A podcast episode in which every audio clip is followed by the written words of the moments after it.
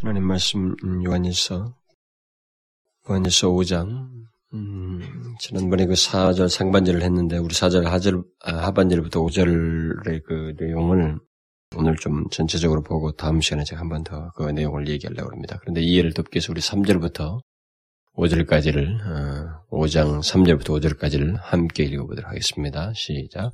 하나님을 사랑하는 것은 이것이니 우리가 그의 계명을 지키는 것이라. 그의 계명들은 무거운 것이 아니로다. 대저 하나님께로서 난 자마다 세상을 이기느니라. 세상을 이긴 이김은 이것이니 우리의 믿음이니라. 예수께서 하나님의 아들의심을 믿는 자가 아니면 세상을 이기는 자가 누구냐? 우리가 그 지난 시간에 그 사절, 사절 상반절을 통해서 왜 그의 하나님의 계명들이 무거운 것이 아니라고 하는지 그 이유에 대해서 우리가 지난 시간에 살펴보았습니다. 그것은 하나님께서 난 자마다 세상을 이기기 때문이다. 그렇게 사도 요한이 우리에게 말, 말했습니다. 그래서 그걸 이제 지난 시간에 중점적으로 설명을 했는데, 그 내용 속에서 우리가 이제 기억할 것은 어, 거듭난 자들은 그것이 이제 여기서 그 강조한 내용이었죠.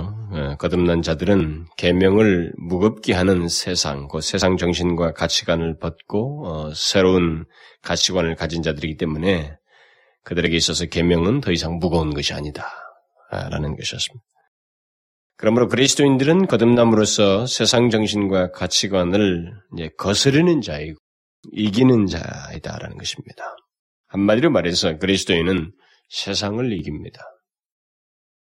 이제 요한은 그 그런 그 앞에서 말한 내용에 이어서 하나님께서 난 자들이 세상을 어떻게 그러면 구체적으로 어떻게 이기, 게 되는지에 대해서 그 4절 어, 하반절과 5절에서 이제 말을 해주고 있습니다.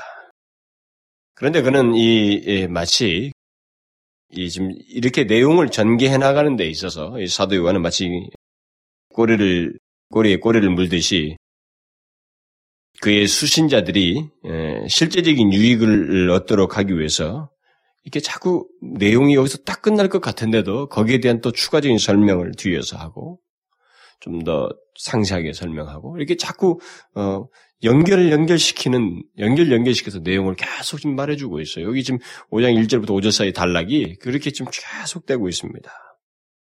그러니까 그렇게 해서 내용을 이렇게 어떤 내용을 전달하는 데서 계속 이렇게 끊지 아니하고 더 상세하게 더 당게 연관지어서 설명 설명 설명 이렇게 계속 해 나가면서 어, 결국 우리에게 자세하게 그 사도요한이 제시한 이 진리를 그들이 알고 또 적용할 수 있도록 하기 위해서 이렇게 어떤 목회적인 그 배려라고 저는 생각이 됩니다. 그 문제를 여기서 어, 제가 좀 먼저 어, 설명을 하고 어, 조금 그 추가적인 설명을 그 사절 하반절 5절에 있는 내용 중에 그 어떤 한 내용을 좀 언급을 한 다음에 그 전체 상세한 내용은 제가 다음 시간에 하겠습니다. 왜냐하면 내용이 너무 길어요. 설명하기가. 그래서 이 어떻게 그 하나님께서 난 자들이 세상을 이기는가라고 하는 이 방법에 대한 여기서 제시된 내용을 어, 설명하는 데는 좀 길기 때문에 그것을 다음 시간으로 미루도록 하겠습니다. 사도 요한은 이 오늘 제가 일부러 3절부터 읽었습니다만은 이 3절에서 하나님을 사랑하는 것은 그의 계명을 지키는 것이다. 이렇게 내용을 시작을 해 놨습니다. 근데 그것이 이제 5절까지 쭉 논리로 동결로 이렇게 연결시켜서 흘러가고 있는데 하나님을 사랑하는 것은 그의 계명을 지키는 것이다. 그러고는 뒤에서 그의 계명은 무거운 것이 아니다. 이렇게 말을 하고 있습니다. 그리고 그 다음에는 그의 계명이 무겁지 않은 것은 하나님께로서 나서 난 자마다 나서 결국 세상을 이기기 때문이다. 네, 계속 연결을 시키고 있잖아요. 그렇게 말을 말하고 있습니다. 그렇게 해놓고는 그는 계속해서 세상을 이긴다는 것이 어떻게 가능한지, 그것이 어떻게 되는 것인지에 대해서 또 그 뒤에 또 덧붙여요. 거기서 내용을 끝내지 않고 있습니다. 바로 또 연결, 앞에서 설명을 하면서 뒤에 첨부된 어떤 말을 해놓고 또 첨부된 말을 또 연결시켜서 얘기를 하고 계속 그렇게 하고 있어요.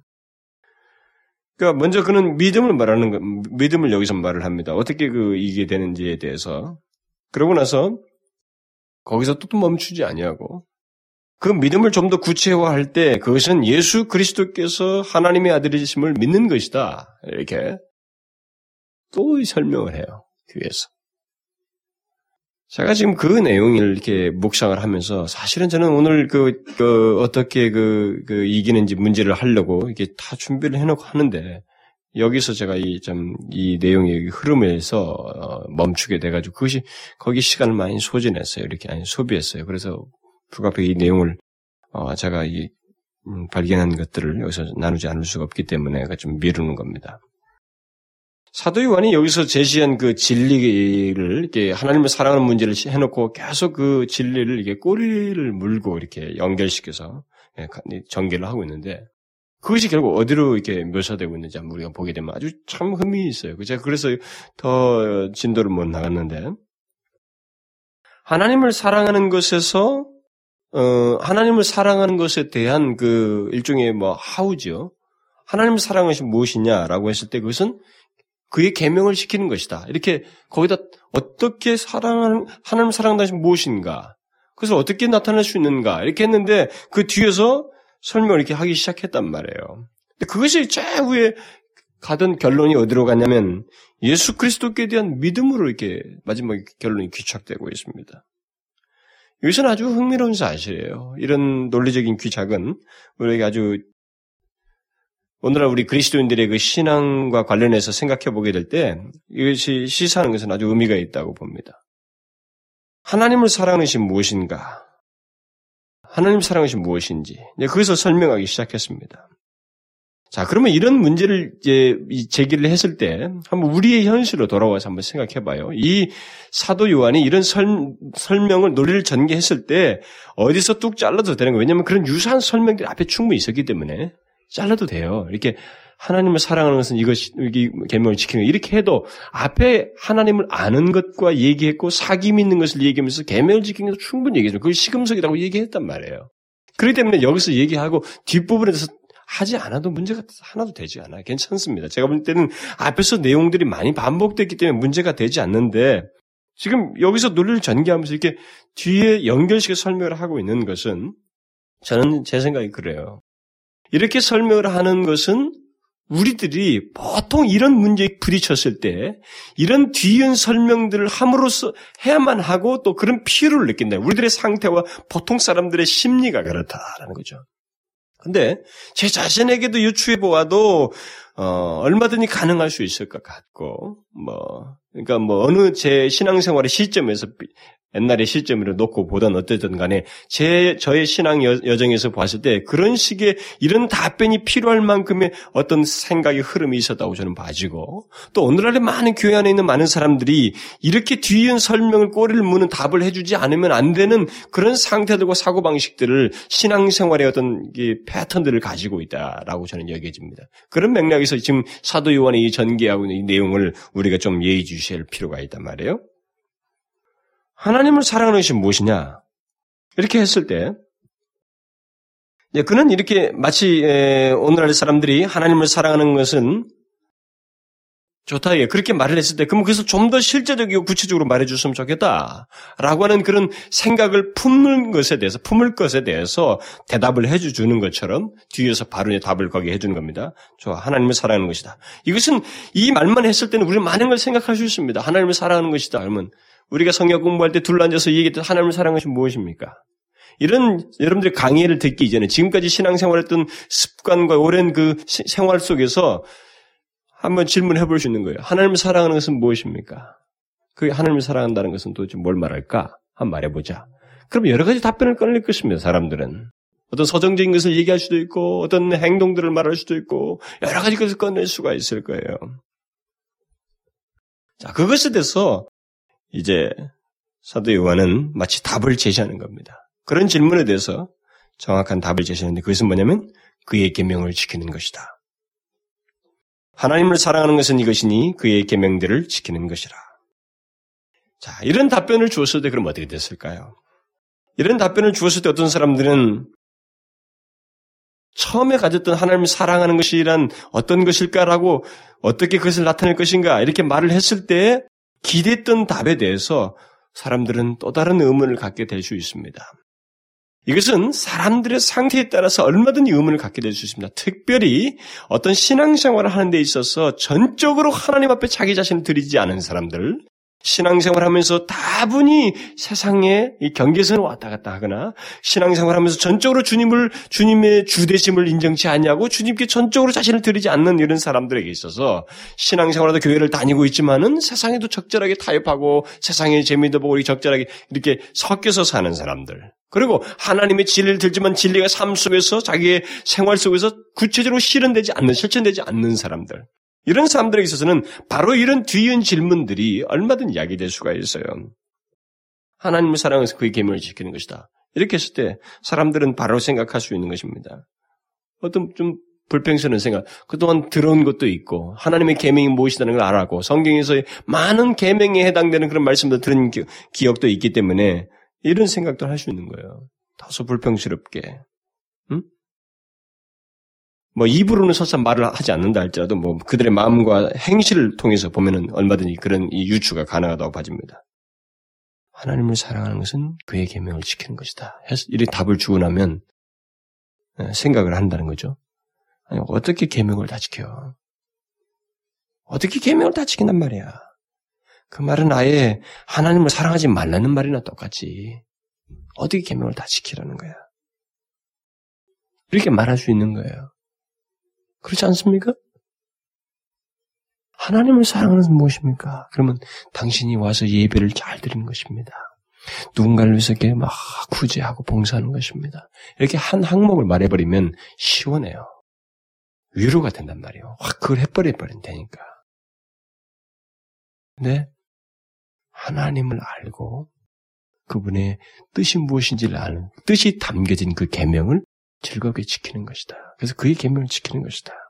이렇게 해버렸을 때 사람들 중에 이렇게 온전치 못하고 말이야. 온전하게 주님에 대한 태도와 신앙을 갖고 않은 사람에게 딱 한 가지 질문을 이렇게 던진다고요. 어떻게 계명을 다 지킨단 말이야. 계명을 지킨다는 것은 아예 하나님을 사랑치 말라는 말이지. 이런 생각을 사람들이 할 수 있다 이 말이에요. 그래서 요한은 거기서 멈추지 않냐고 계속되는 질문에 대답에 또 다른 대답을 첨가해서 연이어서 말해주고 있습니다. 뭐라고 말하고 있습니까? 그의 계명은 무거운 것이 아니다. 바로 이렇게 하잖아요. 어떻게 계명을 다 지켜? 계명이 무겁다는 거예요. 사람들이 무겁게 생각한다는 거지. 어떻게 세상에 이 계명을 다 지킬 수 있단 말이야. 이렇게 생각하는 것에 대해서 없지 않다. 이렇게 말한다. 그러면 이 대답을 들은 사람은 또 생각을 하는 거예요. 여러분도 한번 가만히 지금까지 제가 설교해온 것만 가지고라도 연관지서 한번 생각해 봐요. 자기 자신에게도. 그의 계명은 무거운 것이 아니라. 뭐? 그의 계명이 무겁지 않다고? 이렇게 생각하는 사람이 있어요.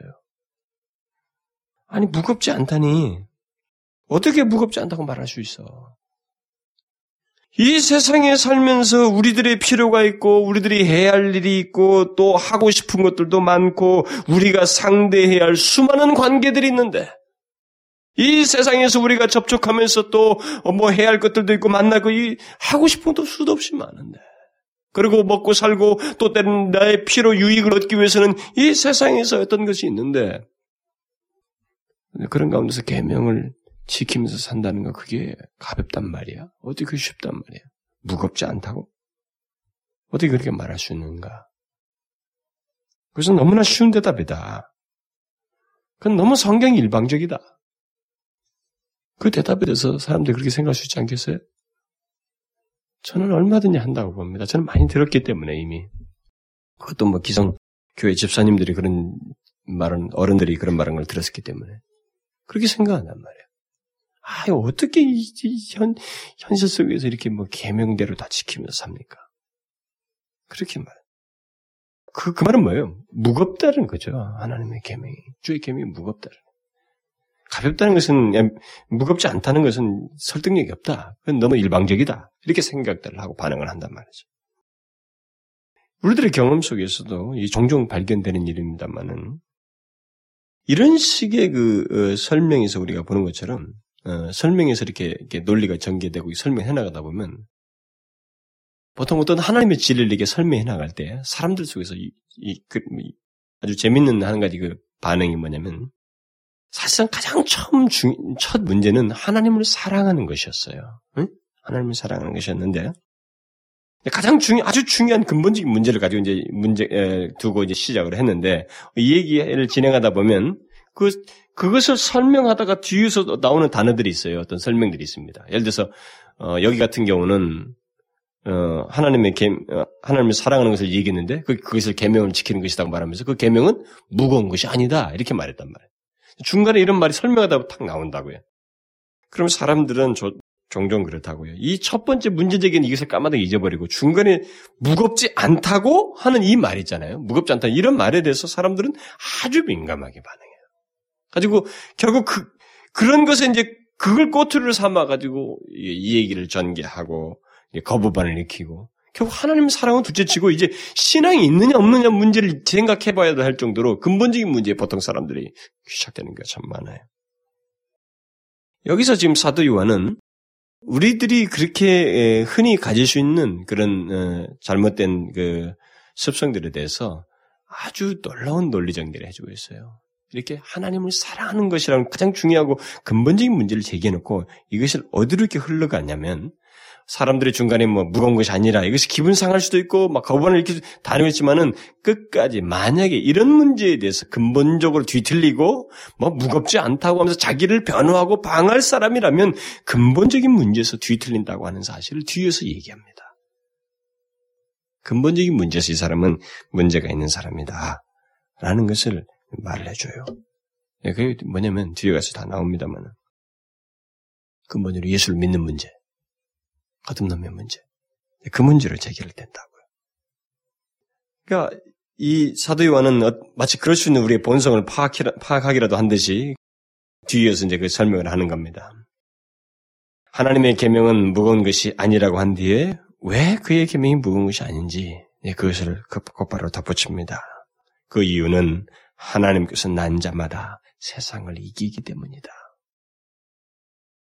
어떤 하나님의 말씀을 전하다 보면 딱 직설적인 듯하고 선언적인 것하고 일방적인 듯한 표현이 있을 수 있습니다. 첫, 첫 중대한 핵심적인 진리를 전개하다 보면 그 과정 속에 무거운 것이 아니다라고 하는 식의 말이 나올 수 있어요.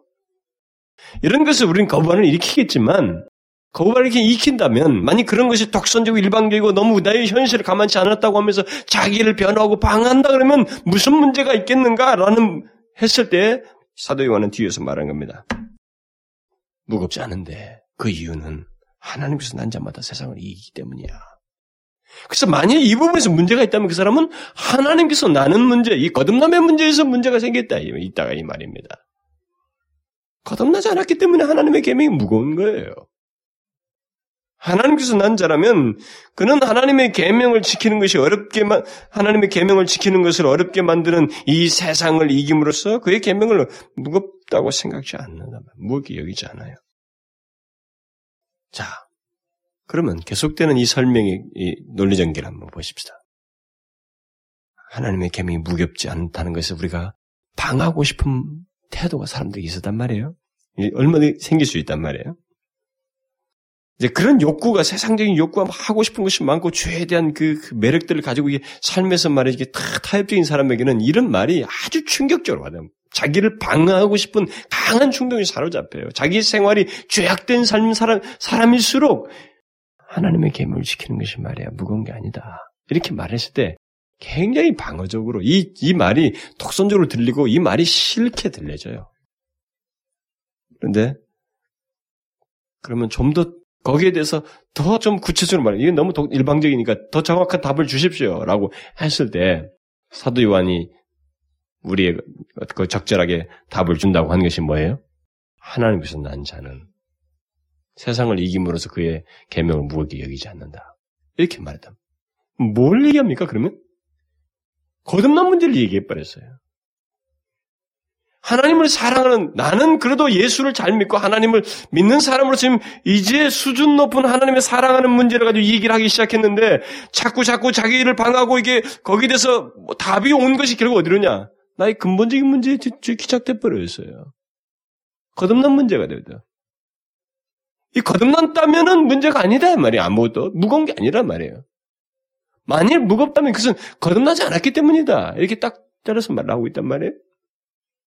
사람들은 이 거듭남을 이렇게 얘기 결국했을 때, 그러면 이런 말이 답을 받았을 때, 사람들이 과연, 아, 좀 더 나은 답을 기대했는데, 근본적인 거듭남의 문제를 얘기했을 때, 그러면 그 대답을 들은 사람들은 반응은 어떨까요? 만족스러울까요? 지금 계속 답이 답이 연결되는데 하나님 것을 시작해서 답이 답이 연결되는데 귀착된 게 뭐예요 지금? 이제 근본적인 문제를 건드렸단 말이에요.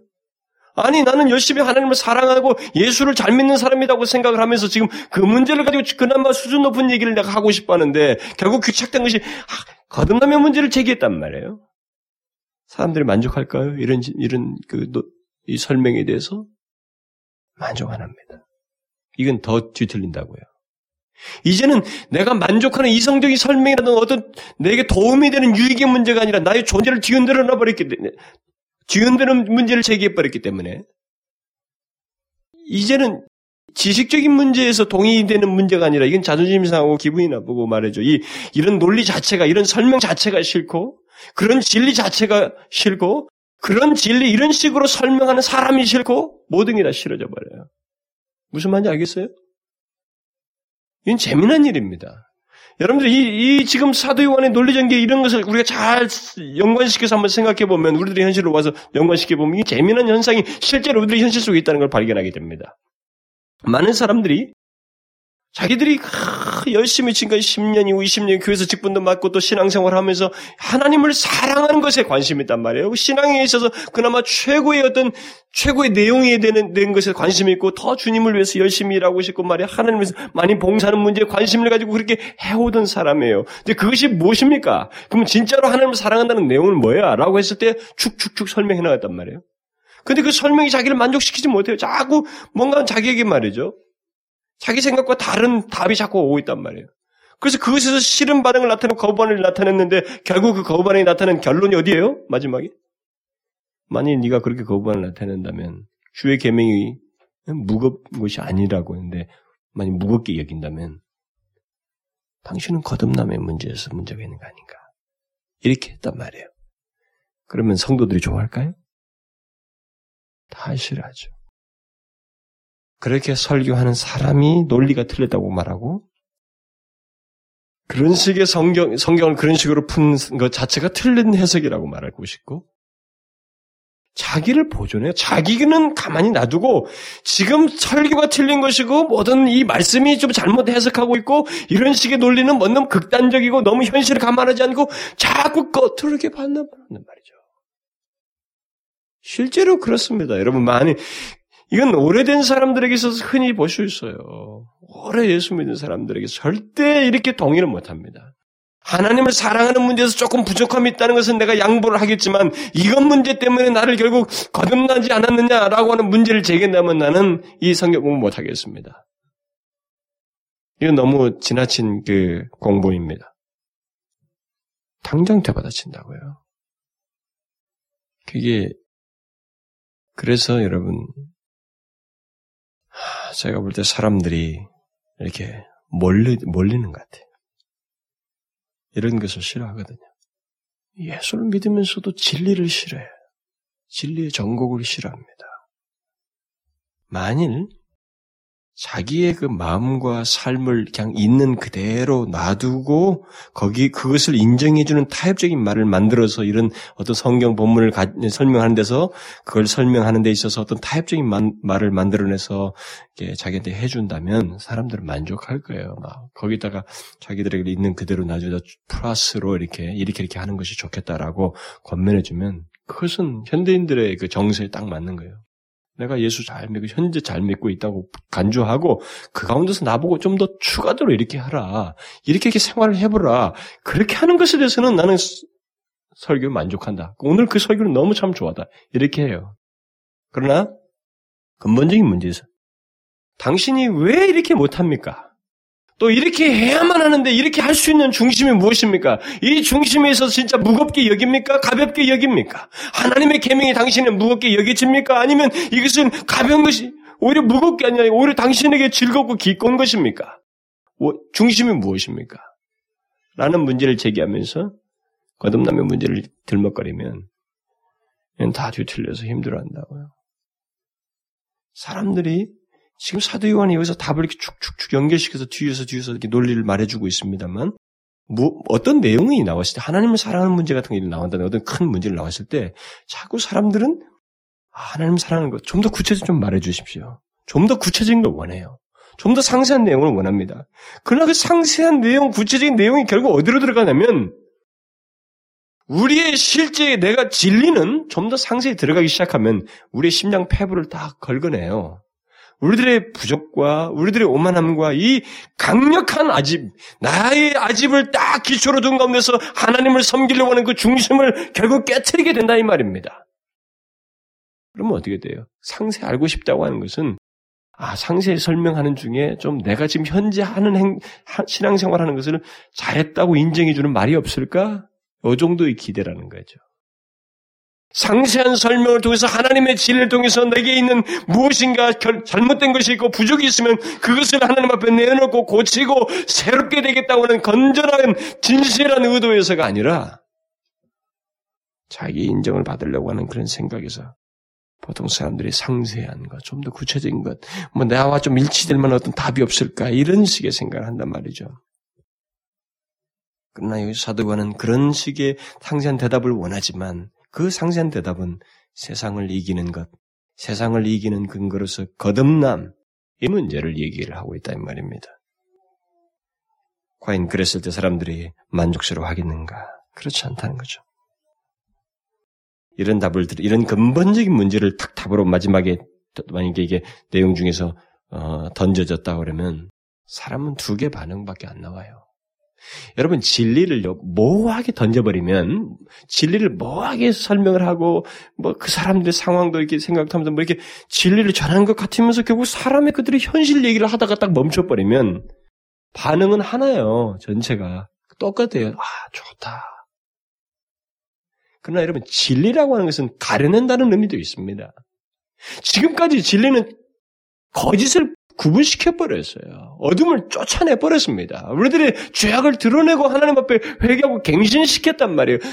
리뉴했단 말이에요. 다시 새롭게 했단 말이죠. 진리가 그랬단 말이에요. 결국 그러면 진리를 정확하게 주했을 때 근본적인 문제를 제기했지만은 거듭남의 문제를 제기했지만 이 근본적인 진리를 전달하면 제기함으로써 결국 어떤 일이 현상이 진리가 소개되면서 어떤 결과가 생기느냐? 진리는 반응이 하나로 떨어지지 않아요. 두 개로 떨어집니다, 반드시. 하나는 그 진리로 인해서 자기 자신의 죄악됨을 보고 궁극적으로 하나님께로 향하는 한 부류와 한 부류와 또 다른 한 부류는 그것 때문에 자기 자신이 손상되는 걸 싫어서 더 고집스럽게 완악하게 거역하는 폐역한 모습을 드러내는 또 다른 한 부류예요. 진리는 반드시 이 두 불을 낳게 돼 있습니다. 그런데 놀랍게도 사람들이 어 진리를 전한다고 하는데 한, 한 색깔이에요. 다 좋아하는 거예요. 다. 그건 안 된단 말이에요. 그건 진리가 제대로 전달이 안 된 거예요. 진리를 왜곡시킨 이게 탈색시킨 거예요. 복음을 포장시켰단 말이죠. 거듭난 문제가 와야 돼. 만약에 계명이 무거운 것이다라고 이것에 대해 거부하는 일으키면 그 문제를 무엇으로 답을 풀어야 되겠는가라고 했을 때 여기서 말한 것처럼 거듭난 자를 말해야 돼요. 하나님께서 난 자는 계명을 무겁게 하는 세상을 이긴다. 그래서 무겁게 여기지 않는다. 이렇게 말할 수밖에 없는 겁니다. 그런데 사도 요한은 뭐 어떤 반응을 갖든 간에 이런 근본적인 문제에 대해서 제기함으로 인해서 뭐 하나님께로 향하는 반응이든 뭐 완악한 마음의 태도를 오히려 더 갖게 되든 어떤 반응을 갖든 하나님을 사랑하는 문제를 생각하고 부딪힌 사람에게 그 궁극적으로 귀착되어야 할 더 남은 대답이 있다라고 하는 사실을 어, 여기서 지금 말을 해주고 있습니다. 더 어, 들어야 할 답이 있다고 하는 것을 여기서 끝내지 않고 뒤에서 또 말해주고 있어요. 앞에서 이제 세상을 이긴다고 말을 했기 때문에 그러면 어떻게 세상을 이긴다는 것인가? 라고 하는 이런 어떤 마치 예상한 질문을 어, 예, 질문을 예상해서 어떤 답을 말해주고 있습니다. 그것은 믿음이다. 세상을 이긴 이김은 이것이니 우리의 믿음이라. 어떤 사람은 이제 이런 말을 했을 때, 어, 이 답이, 이, 이 답에도 어떤 의문을 제기할지도 모르죠. 뭐 예를 들면은 세상을 믿음으로 이긴다는 것은 너무나 비현실적이고 이게 와닿지가 않는다. 믿음이라는 말도 추상적이다. 저는 실제로 그렇게 이 얘기한 사람 들었습니다. 저한테 이렇게 말을 했어요. 어떤 사람이 제가 아, 믿음이 있어야 합니다. 그것이 없이는 사실 어떤 얘기를 해도 소용이 없습니다. 이 얘기를 하니까 실망의 눈초를 띄면서 너무 추상적이다는 거예요. 믿음이라는 게 도대체 뭐냐 이게. 너무 추상적이다. 확 와닿지 않는다는 거예요. 감각적인 것을 자꾸 생각을 하려고. 사실 그런 사람은요. 더 이상 이 얘기할 것도 없는 사람이고 또 그리스도인이라 그리스도인도 아니라고 말할 수 있는 사람이에요. 어쩌면 저 같은 사람은 이 정도에서 멈췄을 것 같아요. 모르죠, 뭐. 더, 이 사도 요한처럼 그런 논리, 뒤이은 설명까지 할 수 있는 그런 생각이야 아마 저에게도 지금도 있어 보입니다만, 어, 상황에 따라서 그 사람의 태도에 따라서 아마 여기서 멈출 가능성이 많, 많아요. 응? 그 사람은 거듭나야 할 사람이다. 이렇게 말을 하고 말할 수도 있는데, 사도 요한은 거기서 끝내지 아니하고 오늘 본문에서 그런 말 대신에 아주 근본적이고 가장 근본적이고 동시에 가장 실제적인 내용을 마지막으로 답으로 제시하고 있습니다. 그건 뭐예요? 마치 복음 전도적인 내용을 제시한다고도 볼 수 있겠어요. 예수께서 하나님의 아들이심을 믿는 자가 아니면 세상을 이기는 자가 누구뇨? 그 믿음이 추상적이라고 말을 하고 그것을 비현실적으로 생각하는 것에 대해서 정확한 답을 제시하는 거 예수께서 하나님의 아들이심을 믿는 자가 아니면 세상을 이기는 자가 누구냐? 음? 누구냐? 무엇을 말한 거예요? 세상을 이기는 그 믿음의 가장 중요한 내용인 예수 그리스도께 대한 믿음, 예수 그리스도와의 신앙의 관계를 마지막 답으로 제시하고 있습니다. 결국 하나님을 사랑하는 문제를 결국 어디에 귀착시키고 있어요? 어느 어떤 무슨 문제로? 예수 그리스도께 대한 믿음, 그분과의 관계에 귀착시키고 있습니다. 저는 이게 사도 요한에게 있어서 발견하는 아주 놀라운 진리라고 봐져요. 제가 이것을 바, 이게 묵상하면서 봤기 때문에 음, 제가 그 다음 내용을 못했어요. 참 이게 놀랍다고 저는 봐집니다. 사람들은 기독교의 어떤 진리를 말, 말했을 때 무엇인가 그럴듯한 대답을 원하고 자기 생각과 마음을 시원하게 해줄 어떤 내용 그리고 좀 그럴듯한 새로운 얘기 뭔가 좀 다른 얘기거리들을 가지고 자기에게 정답을 말해주길 원하지만 여러분 간증 같은 것도 한게 간증으로 답을 결론을 내리면 안 됩니다. 간증을 했어도 결론은 마지막에 예수 그리스도가 나와야 돼.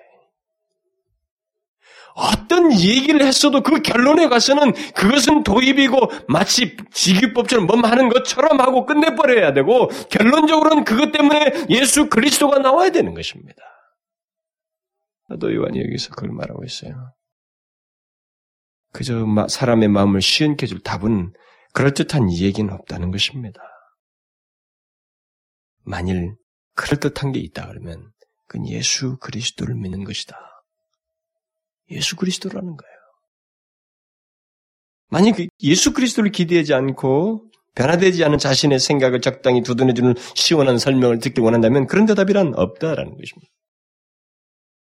예수 그리스도를 믿든, 믿지 않는 자에게 또는 뭐 예수 그리스도와의 진실한 신앙의 관계가 없는 자에게 어떤 시원한 설명이나 어떤 논리 같은 것은 없고 그 사람에게 많이 꼭 필요한 얘기라면 예수 그리스도 외에는 없다는 것입니다. 여러분, 이 세상에 어떤 사람들에게서 그, 그 사람의 상태, 실제적인 영혼의 실제적인 유익을 주기 위해서, 그리고 어떤 신앙의 문제에 부딪혀서 이 사람이 고민하는데 그것에서 결국은 최종적인 답은 무엇이냐? 그것이 상태를 그 사람이 경험하는 데서는 2차적으로 올 수 있습니다만 그 사람의 마음을 열어야 되고 하나님께로 향해야 되기 때문에 2차적으로 올 수 있지만 그래도 우리에게서 1차적으로 제시할 수 있는 답은 뭐냐? 예수 그리스도께 대한 믿음이에요. 그분과의 관계입니다. 그분에 대한 신앙적인 실제적인 관계예요. 이것이 결국 궁극적인 답이 되어야 된다라는 거죠. 하나님을 사랑하는 문제를 얘기해놓고 결국 귀착되는 마지막 결론이 뭐냐? 예수 그리스도께 대한 신앙이에요. 이건 탁월한 얘기예요. 역시 오늘날 우리들이 값싸게 치장해놓은 이런 진리들의 구조와는 완전히 다르다는 것을 저는 여기서 보게 됩니다. 역시 하나님의 사도들이 예수 그리스도의 사도된 자들이 처음부터 복음의 역동성을 그들이 경험했으면 경험했던 그 구조는 다른 게 아니에요. 지극히 기초적인 진리예요. 뭐 새로운 이야기거리 그런 거 아니었습니다. 이때 당시 영주자들이 그런 것들을 주장했지만 사도 요한은 아니라는 거죠. 예수 그리스도를 믿는 거예요. 논리의 꼬리꼬리를 물은 것이 결국 거기에 귀착됐어요. 다시 말하면 이런 식으로도 말할 수 있죠. 하나님을 사랑하는 것에 대한 하우. 하우는 그의 계명을 지키는 것이다. 그의 계명을 지키려면 거듭남으로써 세상을 이기게 한다. 세상을 이기려면 믿음이 있어야 한다. 어, 믿음의 핵심은 그 믿음의 핵심은 예수 그리스도께 대한 믿음, 그분과의 신앙의 관계가 있어야 한다. 그렇게 말함으로써 하나님의 하나님을 사랑하는 것에 대한 이 하우의 결론을 예수 그리스도를 믿는 것, 그분에 대한 신앙의 관계, 여기에 결론을 내리고 있어요. 여러분 어떻습니까? 나는 굉장히 감동적이에요. 이게. 이게 어떤 단순한 사실이 아니라 저에게 있어서는 우리 현실이 아마 느껴져서 그랬는지 내 자신에게 있어서 은혜가 돼서 그런지 모르지만 저는 굉장히 감동적입니다. 우리는 그렇게 생각 안 합니다. 하나님을 사랑하는 것을 생각한다 그러면 최종적인 결론을 우리는 무엇, 무엇, 무엇을 하는 것, 이렇게 귀착됐을 거예요. 보통 우리들 논리 구조가. 하나님을 사랑하는 것은 무엇인가? 라고 했을 때 어떤 것을 하는 것, 이 행위에 우리는 결론에 귀착했을 겁니다. 요한은 여기서 계명을 지키는 문제를 중간에 언급했음에도 불구하고 최종적인 답변을 예수 그리스도께 대한 믿음으로 제시하고 있어요. 저는 이게 시사하는 바가 크다고 봐져요. 응? 이런 논리적인 유추는 이런 진리 속에는 우리에게 시사하는 바가 참으로 커요. 우리들은 보통 하나님을 사랑하는 것에 대한 어떤 구체적이고 최종적인 답변을 뭐 설명을 우리가 한번 말해보자라고 했을 때 우리들은 삶의 문제, 행실의 문제에서 결론이 나버려요. 그게 포함되는데도 불구하고 요한은 그게 결론이 아니라는 거예요. 이 말은 무슨 말이에요? 이건 잘 생각하셔야 됩니다. 우리가 어떤 하나님의 진리를 어떻게 실행할 것인가, 그걸 어떻게 나타낼 것인가, 이 하우 문제에서 사람들이 적용 문제에서 굉장히 민감하고 그것으로서 위안을 얻는데 이 하우에 대한 답은 행위가 아니에요. 우리는 거기에 다 귀착돼. 성경 공부가 그렇고, 우리들의 공부하는 방식으로 교회에서 배운 것이 대체적으로 행위로 끝났습니다. 삶을 어떻게 살아보자. 행위를 이렇게 하라. 이렇게 하는 것을 결론은 귀착돼요. 그게 맞아요. 그러나 여러분, 그것은 끝은 아니에요. 여기서 이 사람이 논리정리한 것처럼 계명을 지키는 것, 세상을 이기는 문제 이런 것이 중간에 있긴 있지만 그게 끝이 아니라 하나님과의 예수 그리스도에 대한 믿음, 그분과의 관계입니다. 그 말은 무슨 말이에요? 하나님의 진리, 그것을 우리가 삶 속에서 어떻게 구체적으로 적용할 것인가 라고 했을 때 그 적용 속에 행동이라는 건 삶이라고 하는 것이 포함되지만 그 삶은 다분히 예수 그리스도께 대한 관계, 그분과의 신앙의 관계, 그분을 믿는 믿음과 신뢰와 밀접하게 관련되어 있어야 된다는 것입니다. 행동을 하면서도 무엇을 하면서도 우리는 하나님을 의지해야 되고 예수 그리스도를 바라보아야만 한다는 거예요. 여러분 이것은요. 아, 제가 지난번 여름 수련회 가서도 그 설교를 했습니다만 신앙생활이 성숙한 사람 그리고 진실한 사람들이 삶이 거룩하고 자기가 책에 써있게 하나님 앞에 소위 이런 진리에 대한 적용을 철저하게 하는 사람들이 계속 갈증을 느끼면서 영혼의 갈망을 느끼는데 그 갈망이 무엇으로 채워진 줄 알아요? 이 진리를 삶으로 옮긴 것, 행위로 채워지는 게 아닙니다. 그렇게 하면서도 그런 중에서도 주를 바라보는 거예요. 예수 그리스도를 바라보는 거예요. 그분을 바라보며 주를 의지하면서 그의 마치 포도나무의 이 가지처럼 그를 통해서 공급받은 공급받음으로 살고 그분의 은혜를 얻고 궁극적으로 그것으로 가요. 저는 바로 그런 맥락이라고 저는 봐집니다. 이 본문이. 이 결론의 귀착이. 그래서 오해를 하면 안 돼요. 하우가 하나님의 진리된 하우가 뭘 행동을 하는 것이다. 이렇게 생각하면 안 된단 말이에요. 그것이 끝인 것처럼 생각하면 안 돼. 그렇게 하게 되면 자기 위안밖에 안 남아요. 뭘 했으니까 나는 이거 했다. 나는 이런 정도의 삶을 살고 행동을 한 사람이다. 거기 그 그게 결론에 귀착한다고요. 가지고 스스로 위안하는 거죠. 그러나 그게 아닌 거예요. 했, 했다 할지라도 여전히 예수 그리스도를 통해서 공급을 받고 주를 바라보고 주를 의지하고 주님과의 관계, 그를 그 그분에 대한 신앙의 관계, 그분을 믿는 것, 그 하나님의 아들 그분의 신성을 믿는 것, 그래서 그분이 나를 지속적으로 도우시고 인도하셔야 된다고 하는 것. 이것을 믿는 것이 결국 결론이어야 돼. 여러분 이 놀라운 사실을 잊지 마십시오. 이걸 잊지 마세요. 저는 너무나도 도전적이에요 이게. 그래서 요한은 결국 이, 이, 이 지금까지 논리의 구족 속에서 만일 하나님을 사랑한다면 누가 하나님을 사랑한다면 그는 분명히 그의 계명을 무겁게 여기지 않고 그의 계명을 지킨다. 또 그의 계명을 무겁게 여기지 않는 세상을 이긴다. 그런데 어떻게 이길 수, 있, 이길 수 있는가? 그것은 예수 그리스도를 믿기 때문이다. 예수 그리스도께 대한 관계 때문이다. 라고 이 논리적인 예, 이 어, 지금 문제 설명의 답에 답에 꼬리를 무는 이 전체 구조를 그렇게 답변을 해주고 있습니다. 이 말은 또 반대로도 설명을 해볼 수도 있겠죠. 누가 하나님을 사랑하지 않는 모습을 나타낸다면 곧 그의 계명을 무겁게 여기며 그의 계명을 지키지 않고 있다면 그는 하나님의 계명을 무겁게 여기는 세상을 이기지 못한다는 것이고 그가 세상을 이기지 못하는 것은 그가 거듭나지 못했기 때문이라고 말할 수도 있고 그러나 여기서 마지막 더 실제적으로 요한이 제기하는 것은 예수 그리스도를 믿는 것과 관련해서 말을 할 수 있다는 거죠. 더 충격적으로 들리죠. 사실 이런 말을 쓰게 되면 예수 그리스도를 믿지 않기 때문이다. 그분을 신뢰하지 않기 때문이다. 그분과의 관계가 없기 때문이다. 이렇게 말을 하는 거예요. 왜? 왜 계명이 무겁냐 말이에요. 왜 계명을 못 지키는가? 왜 세상을 그가 못 이기고 있는가? 다른 게 아니다. 예수 그리스도를 믿지 않기 때문에 주님과 관계가 없기 때문이다.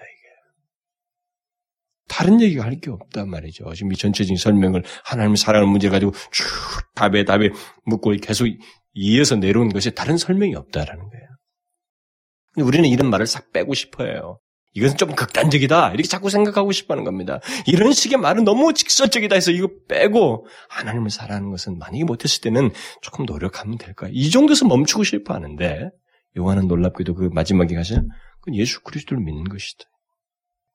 하나님을 사랑하는데 그 증거가 없다. 계명을 무겁게 여기며 세상을 이기지 못하는 모습을 나타내는 것은 결국 무엇인가? 그것은 예수 그리스도를 믿지 않는 것이단 말이죠. 그분과의 관계가 없는 것이다라고 말하고 있는 것입니다. 얼마나 충격적이에요. 뭐 거듭나지 않았기 때문에 이 말을 해도 써도 되겠지만 이 말보다 이 예수 그리스도를 믿지 않는 것이다라고 말하면 더 충격적이겠죠. 왜냐하면 우리가 다 예수 믿는 사람이라고 생각하니까. 그렇지 않겠어요? 예수께서 하나님 아들이심을 믿는 자가 아니면 세상을 이기는 자가 누구냐? 바꿔 말하면 예수께서 하나님의 아들, 아들인 것을 믿는 자, 그가 세상을 이기는 자가 아니면 누가 세상을 도대체 이긴단 말인가? 여러분, 우리는 여기 요한의 이런 논리적인 설명을 통해서 하나님을 사랑하는 것에 대한 그 내용의 전개 속에서 이렇게 최종적으로 예수 그리스도를 믿는 것과 관련해서 말한 것에 대해서 우리가 깊이 유념할 필요가 있어요. 하나님을 사랑하는 문제, 이것은 좀 수준 높은 얘기를 내가 나누고 있고 그것을 고민하고 있다. 수준 높은 것 가지고 내가 신경 쓰고 있다. 이렇게 생각하면 자기를 위안할 게 아니라 이 말이죠. 하나님을 사랑하는 것은 당연히 그 사람에게 있는데 있을 수 있다면은 그, 그 사람이 그리스도인이라면 예수를 믿고 있다면 그 사람에게 하나님을 사랑하는 것은 당연히 있단 말이에요. 하나님을 사랑하는 증거로서 계명을 가볍 어, 무겁게 여기지 않으며 계명을 지키는 세상을 이기는 그 모습이 있다라는 거예요. 그래서 여기서 이제 또 한 가지 어, 이런 논리적인 것과 함께 예, 설명의 어떤 연결과 함께 이제 한 가지 더 어, 언급을 하려고 하는 것은 뭐냐면 여기 이긴다라는 말이에요. 세상을 이긴다는 말이 나옵니다. 예, 다음 시간에 사절 상세하게 설명을 하겠습니다만 여기 4절과 5절 사이에 이긴다는 말이 세 번이나 사용되고 있습니다. 그, 그 중에 그 한 번은 세상을 이긴 이김. 아, 여기 이김은 뭐 승리라는 말로 해도 돼요. 세상을 이긴 이김이라고 이렇게 말을 함으로써 여기 이긴 할 때 이긴 이겼 여기는 이겼다예요. 과거 시제를 쓰고 있습니다. 예, 다른 두 번은 세상을 이긴다, 세상을 이기는 자라고 말함으로써 여기 이긴다, 이기는 자 이렇게 할 때 여기는 다 현재 시제예요. 근데 재밌잖아요. 두 개 시제를 동시에 쓰고 있단 말이에요. 그리스도인과 관련해서. 그러니까 그리스도인은 세상을 이기는, 이긴 것과 관련돼 있고, 또 동시에 세상을 이기고 있는 것과도 관련돼 있다는 것입니다. 세상을 이겼다는 것은 어떤 사람이 그리스도인이 됨으로써 또는 거듭남으로써 세상 정신과 가치관을 벗어나서, 가치관에서 벗어나서 그것에 더 이상 지배받지 않게 되었다는 것을 말합니다. 이것을 어, 뭐 다르게 설명할 게 아니라 그가 그리스도인이 되었다는 것, 회심했다는 것에서 하나님의 자녀가 되었다는 것에서 어, 여기 이겼다 이렇게 과거 시제로 쓸 수 있다고 가지고 이제 그런 맥락에서 보면 그리스도인은 이 세상을 이긴 자가 된 것이죠. 어, 뭐 거듭남으로서 이제 그렇게 된 것입니다. 물론 뭐 스스로 하는 건 아니고. 네, 그 렇게 됐을 때 여기 이렇게 과거 시로서 그리스도인을 가리켜서 결국 이긴 자로서 이렇게 많이 묘사를 하 게 될 때 이것이 이제 우리에게 시사하는 건 뭐겠어요? 이긴 자로 어? 세상을 이긴 자로 그리스도를 묘사할 때 이것이 시사하는 게 뭐겠습니까? 그것은 그리스도인은 이런 과거 시로서 딱 끝난 사실로서 묘사를 했을 때 그리스도인은 분명히 다르다라는 거예요. 이 세상에 속한 자들과 완전히 다르다라는 것입니다. 넌 크리스찬들과 근본적으로 다르다라는 것입니다. 이 세상과는 완전히 다르다라는 것입니다. 세상을 이긴이라고 했기 때문에 이 세상과는 근본적으로 다르고 그 세상에 소속이 되어 있지 않으며 세상에 속한 자들과는 분명히 구별되고 다르다라는 것을 말해 주는 겁니다. 이런 시제는 그것을 일차적으로 우리에게 강력하게 시사해요. 그러니까 그리스도인은 이 세상으로부터 구원받아서 전혀 새로운 소속, 위치, 뭐 영역이라고도 할 수 있겠고, 어, 통치, 어, 통치가 있는 하나님 나라라고 그랬으니까, 아들의 나라라고 그랬으니까, 또 그렇게도 말할 수 있고, 구원받아서 전혀 새로운 그 가치관을 가지, 가지고, 또 이 세상이, 에, 이 세상을 이제 하나님의 시각에서 보는 거죠. 새로운 가치관에서 보는 거예요. 옛날에는 자기가 그 속에 속했기 때문에, 이 세상에 속해서기 때문에, 이 객관적으로 볼 수가 없었단 말이에요. 객관적으로 볼 수가 없었다고.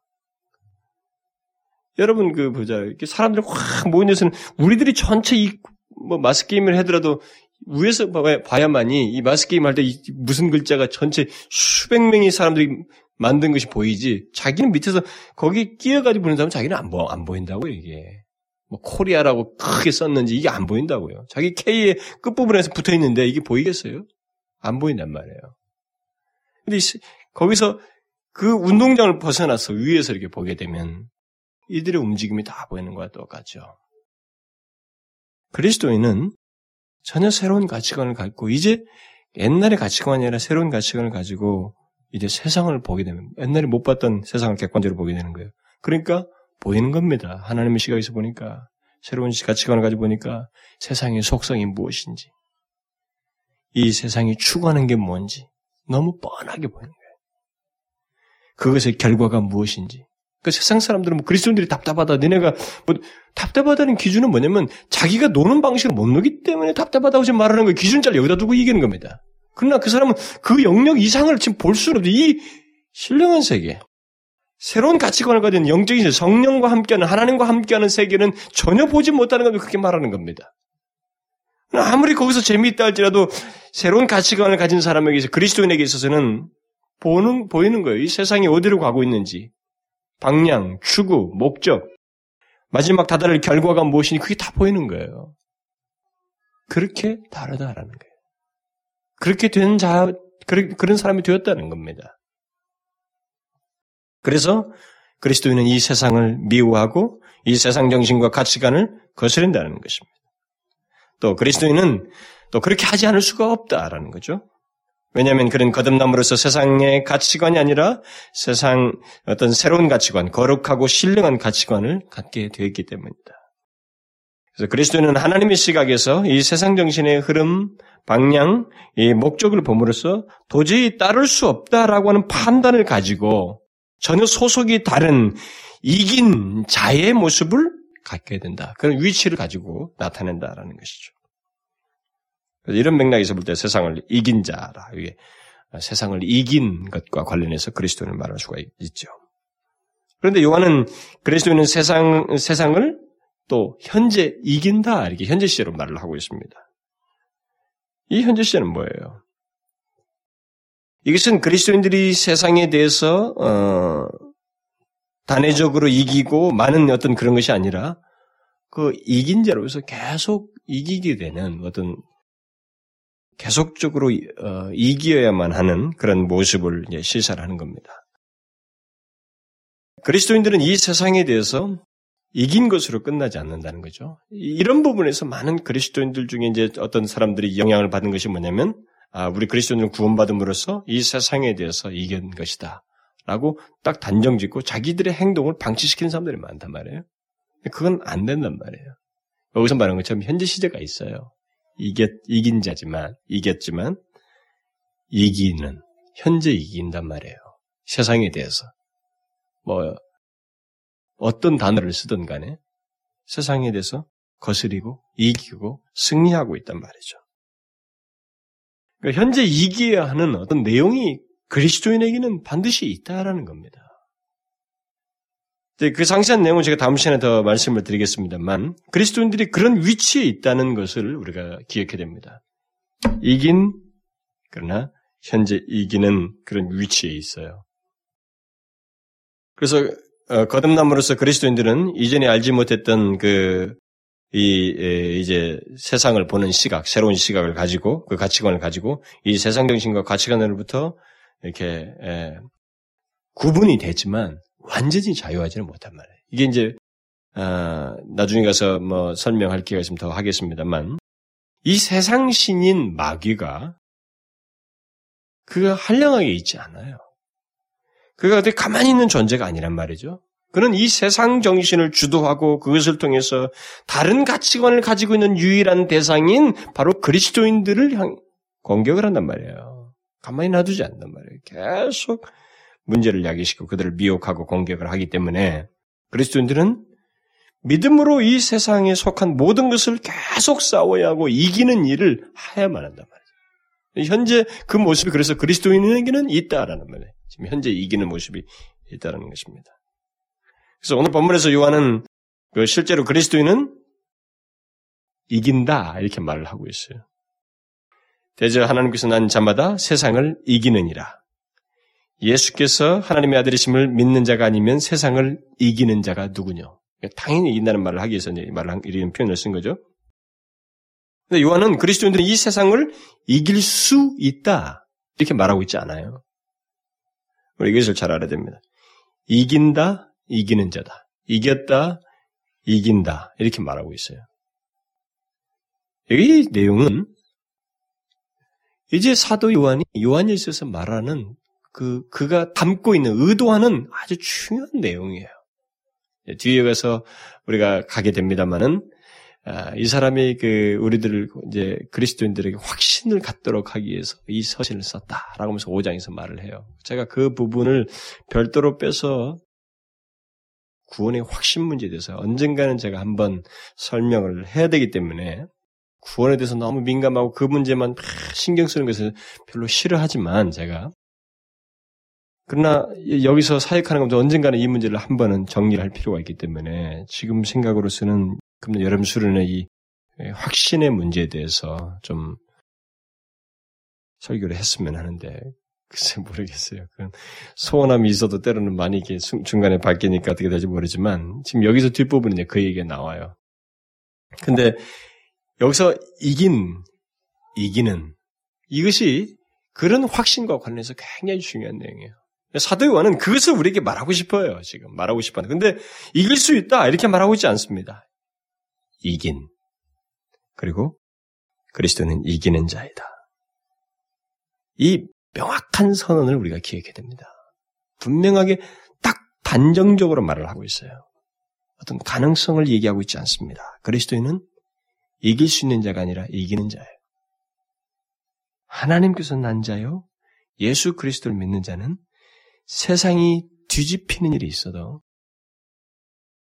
이 세상이 이 세상에서 그 어떠한 일이 있어도 그 사람 삶 앞에서 어떤 변화가 큰 뒤집히는 일이 있어도 그 사람 그리스도인 예수 그리스도를 믿는 자 하나님께서 난 그 사람은 이 세상을 반드시 이깁니다. 이것을 우리가 기억해야 돼요. 이 세상 정신과 가치관이 아무리 거세고 유혹이 아무리 강력하고 교묘해도 심지어 이 세상 정신이 그리스도인들을 향해서 핍박의 형태로 나, 다가오고 어, 가한다 할지라도 하나님께서는 난 그리스도인은 그 세상을 이겨요. 반드시 이깁니다. 그것은 두려울 것이 아니라는 거죠. 어떤 사람이 하나님께서 났다는 것, 또 예수 그리스도께서 하나님의 아들심을 믿는다는 사실은 그가 이미 세상을 이긴 자요, 동시에 세상을 반드시 이기는, 지금 현재 이기는 자이고 또 반드시 이길 자인 것을 내포하는 것입니다. 왜 그렇게 말할 수 있는가? 무엇에 근거해서 그렇게 말할 수 있는가라고 했을 때 이 본문에서 계속 시사하는 것처럼 그것은 우리를 낳으신 하나님께로서 난 자라고 말하고 있잖아요. 우리를 낳으신 하나님 때문에 그래요. 다시 말하면 우리가 하나님께로서 나서 영원히 하나님의 품 안에 그의 아들의 나라에 있기 때문에 그렇습니다.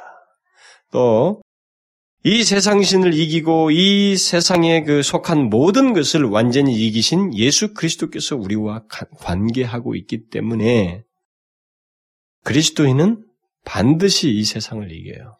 여러분 이 세상과 이 세상에 속한 모든 것, 그이 세상 신은 하나님과 예수 그리스도께서 이루시고 완전하게 성취하신 그 모든 것의 근거에서는 이길 생산이 없어요.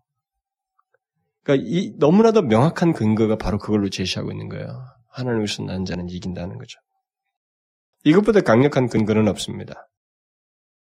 그래서 우리가 이 사실을 기억해야 돼요. 그리스도인이라고 하는 것은 아, 내가 어떤 순간에 있어서 유혹에 잠깐 넘어져서 그것으로 내가 마음에 혼란이 있고 죄악에를 해서 약간 가책이 있고 어떤 문제가 생겼다 할지라도 우리가 그것을 인해서 하나님을 찾고 주님을 믿고 주님과의 신뢰, 신앙의 관계를 분명히 가지고 있고 내가 하나님께로서 난 백성이라면 우리에게 있어서는 결국 이 세상이 나를 완전히 전복시키지를 못해.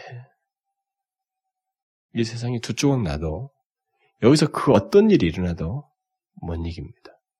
이것을 확신하셔야 돼요. 이건 분명한 사실이에요. 하나님 때문에 분명하고 예수 그리스도 때문에 분명한 거예요. 도저히 물론 이 확신 문제일 때는 또 성령의 어떤 또 다른 역사를 포함합니다만은 1차적으로 근거를 얘기할 때 이렇게 말을 할 수가 있어요. 그래서 우리가 일단 하나님의 자녀이고 그리스도인 한 여러분과 저는 어느 때 죽든 어떤 일이 우리 앞에 있든 우리는 이 세상에 대해서 이긴 자로서 또 이기는 자로서 존재하고 또 우리의 최후를 맞게 됩니다. 그러므로 죽음의 순간까지도 우리는 이 사실을 잊지 말아야 돼요. 하나님께서 난 우리는 이 세상에서 이긴 자이다. 이기는 자이고 이긴 자이다. 그래서 어, 여러분과 제가 이런 확고한 근거를 가지고 신앙생활을 하는 것하고 그렇지 못한 사이 많은 변화가 있어요. 물론 죄로 인해서 이 확신이 뒤흔들리기도 합니다. 하는데 여러분과 저는 이런 분명한 진리에 수없이 호소를 해야 돼. 믿고 이 진리가 우리에게 말해주는 것을 자격이 투사해 보세요. 내가 예수 그리스도를 분명히 믿고 하나님께서 난 자일 때 우리에게 있어서는 뭐 다른 게 없어요. 이 세상에 있어서 더 어떤 강력한 것이 있을 수가 없어요. 우리의 존재와 가치와 신분 이런 부분에 있어서 더 어떤 다른 나를 뒤흔들 만한 강력한 요소가 없어요. 이 세상에 아무리 사단이 강력해도 사실 이미 하나님께서 난 자로서의 그 위치를 뒤흔들 만큼 그는 강력하지 못합니다. 유혹, 미혹하고 찝쩍거리고 자꾸 방해하는 것 이상의 그 강력한 힘을 발휘하지 못해요. 이 그리스도인이란 말이에요. 이것을 우리가 잊지 않냐고 서터 죽음의 순간까지도 이 사실을 잊지 말고 우리가 어, 주님을 바라봐야 됩니다. 사실 우리가 이긴 자이기 때문에 죽음의 순간에서도 우리는 그것을 즉시 확인하게 되거든요. 승리, 이긴, 이김은, 이긴, 승리는 이렇게 번역해도 돼요. 승리는. 바로 승리를 확인하게 됩니다. 그래서 현재도 우리가 그 승리를 확인하게 되지만 궁극적인 승리를 우리가 최후의 순간에서도 우리가 확인하게 됩니다. 그러므로 여러분과 저의 위치를 확고하게 생각하십시오. 우리는 이긴 자이고 현재 이기는 자예요. 그렇다면 결국 영원히 이길 자예요. 영원히 이길 예? 최후의 순간까지 이길 자인 겁니다.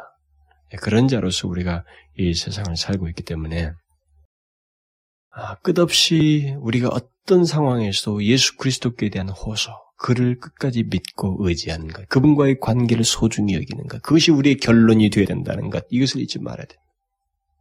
그게 결론이에요. 예수 그리스도가 우리의 결론이라는 이 캐캐 묵은 듯한 지식을 버리지 마십시오. 이 세상이 세련된 것 찾고 뭐 찾고 그럴듯한 표현 찾다가 그것을 버리고 소홀히 하면 그 사람, 그 세상은 망하는 세상이에요. 영적으로 무기력해지고 허망한 곳이에요. 핵심을 놓친 것입니다. 우리의 결론은 예수 그리스도의 그분과의 관계입니다. 기도합시다. 오, 살아계신 하나님 아버지, 감사합니다. 저희들에게 하나님, 주님을 더욱 신실하게 믿을 수 있는 주님을 진실로 사랑하며 사랑하는 것을 즐겁게 여기며 살아갈 수 있는 그런 길을 사도를 통해서 우리에게 알려주시고 이런 진리를 따라서 우리 자신을 하나님 앞에 들을 수 있도록 은혜 베풀어 주셔서 감사합니다. 우리는 이 세상에 살지만 하나님의 이 세상을 이긴 자요 또한 이기는 자로서 사는 것을 기억하며 최후의 순간까지도 변함을 변할 수 없는 우리의 위치를 기억하고 하나님 앞에 감사하면서 그것을 믿고 끝까지 의지하면서 우리의 삶의 최종적인 답은 예수 그리스도를 믿고 그분과의 관계를 신실하게 가지며 의지하는 것인 걸 기억하고 살아가는 저희들 되게 하여 주옵소서. 우리 사랑하는 제자들, 하나님의 이 세상에 폐역한 하나님의 이 세상 신의 많은 공격과 유혹이 있는 이 세상에 우리가 몸을 담고는 있지만 우리는 이 세상에 속하지 않은 자로서 지나고 있사오매 저들이 하나님의 이 이긴 자로서 사는 아, 또 이기는 자로서 사는데 하나님의 조금도 부족함이 없도록 주께서 간섭하시고 인도해 주시고 도와주옵소서. 간절히 구함이 예수 그리스도의 이름으로 기도하옵나이다. 아멘.